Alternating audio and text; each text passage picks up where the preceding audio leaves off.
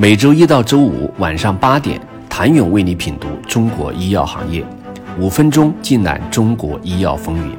喜马拉雅的听众朋友们，你们好，我是医药经理人、出品人谭勇。一直处于寒冬的 BioTech 在二零二三年底终于迎来了一个重磅消息：阿斯利康将以交易总价约十二亿美元合并收购更喜生物。它至少预示了两点信息。中国创新公司综合实力获得全球 MNC 认可。第二是产业类产品的许可引进和输出，再进一步走向产业整合并购。需要清醒的是，不是所有的 Biotech 都会有一个好溢价，更喜拥有极强的差异化，而众多同质化的项目依然面临出清。创新整合并购时代会来吗？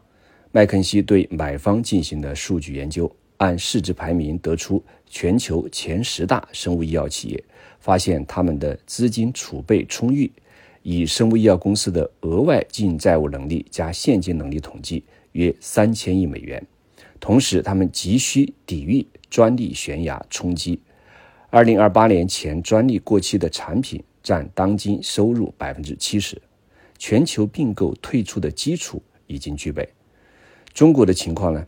按照临床阶段创新资产数量得出前十大中国生物医药上市公司，发现他们的资金储备有限，约两百亿美元，且与生物科技企业的研发管线和能力存在一定程度的同质化，交易匹配程度较低。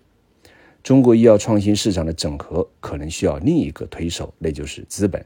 投资机构的项目和资本与产业公司的高效配置是业界的共同期待。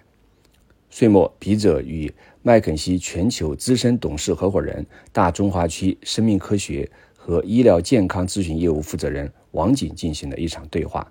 从产业整合到创新可持续，他给了我们一个非常有价值的调查问卷。访谈对象是全球与中国生物医药企业高管与投资人，请他们给医药创新市场的赛道空间、风险复杂性。企业成功能力的要求三项打分，从低到高最多十分。二零二零年平均分数是五分，二零二三年分别是七分、八分、八分。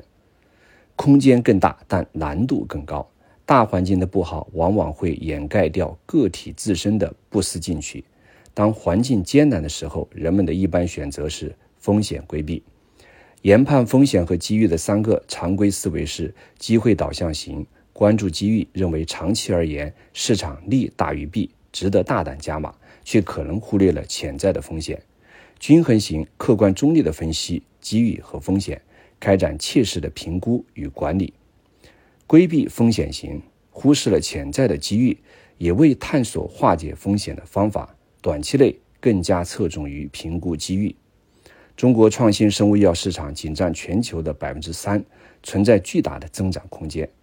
中国在全球 GDP 中的占比百分之十八，中国对全球市场的贡献，化工是百分之四十，汽车百分之三十，消费品百分之二十。为什么要登山？因为山就在那里。感谢你的收听，我们二零二四不听不散。